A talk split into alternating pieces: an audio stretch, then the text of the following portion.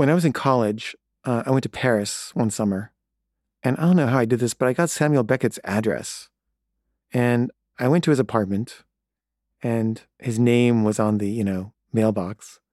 And I knocked on his door, and there was no answer. So I knocked again, and there was no answer.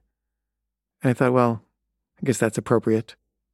But I, I wanted something from him. I wanted some memento of my missed encounter.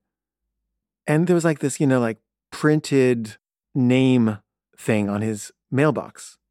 So the mailman could, you know, know where to put his mail.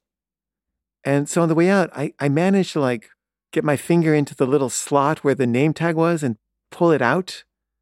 And I just took it. I just took Samuel Beckett's name and put it in my wallet and kept it as a memento of my brief non encounter. And I mean, he had no name tag after that. I mean, I don't know what happened with his mail, but, you know, it wasn't very thoughtful. And I kept that name tag in my wallet for a long time. And I don't know, one day it was gone. I just don't have it anymore.